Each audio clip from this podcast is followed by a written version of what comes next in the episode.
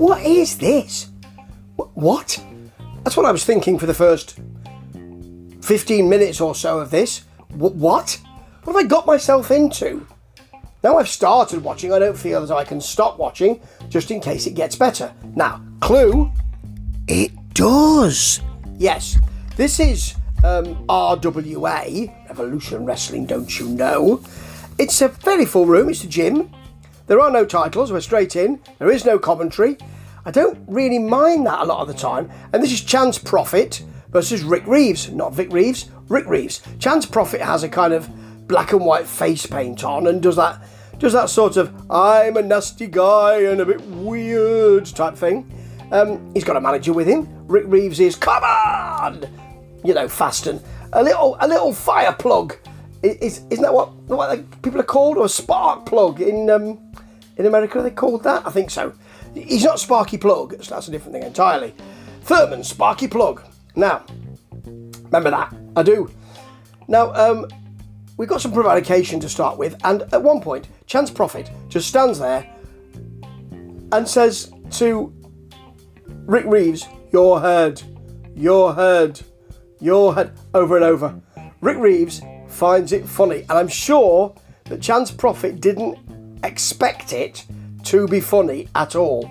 There was a drop toe hold from Rick Reeves, and then Rick is distracted by Chance Profit's manager. Why else would he be there? And thrown over the top. He then, um, Chance Profit throws Rick into a ring post. He's a bit slow on the outside, even ponderous sometimes. Chance Profit. The ref is then distracted. Now, Chance Profit appears to clip Rick Reeves' leg and gets a pin from that. Now, he clips it with a piece of material, then he shows you after the bell that in that material is a flagpole. It's metal, short flagpole. So that's where he got the clip from. I still don't think you should get a pin from somebody clipping your leg with a piece of metal. I don't think you, I don't, not, I mean, maybe in the 70s or early 80s, but not since 86, surely. Anyway, it gets better. We've got a cage match now, so this must be from another time because they put the cage up quickly, haven't they? It's for the Extreme Championship, and it is Kane Justice versus Rob Killjoy, who is the champion. Right, Rob Killjoy. Love Rob Killjoy's work. He's called Off Kilter Rob Killjoy, and, for, uh, and that's quite right. For the first part of this match, I'm thinking it's not quite it's not quite sitting with me, but then it does. Okay. Now Kane tries to get out immediately, and um, Killjoy throws him into the steel, drop kicks him into it. They're both on the top rope. Kane Justice falls. No, it's Killjoy who falls onto the top rope, and Kane hits a flying forearm from the top turnbuckle. That's lovely, actually. Flip into the cage because you've got to do that if you've got a cage. If you're going to use the cage rather than just wrestle in a cage, which is an option, and I like that too.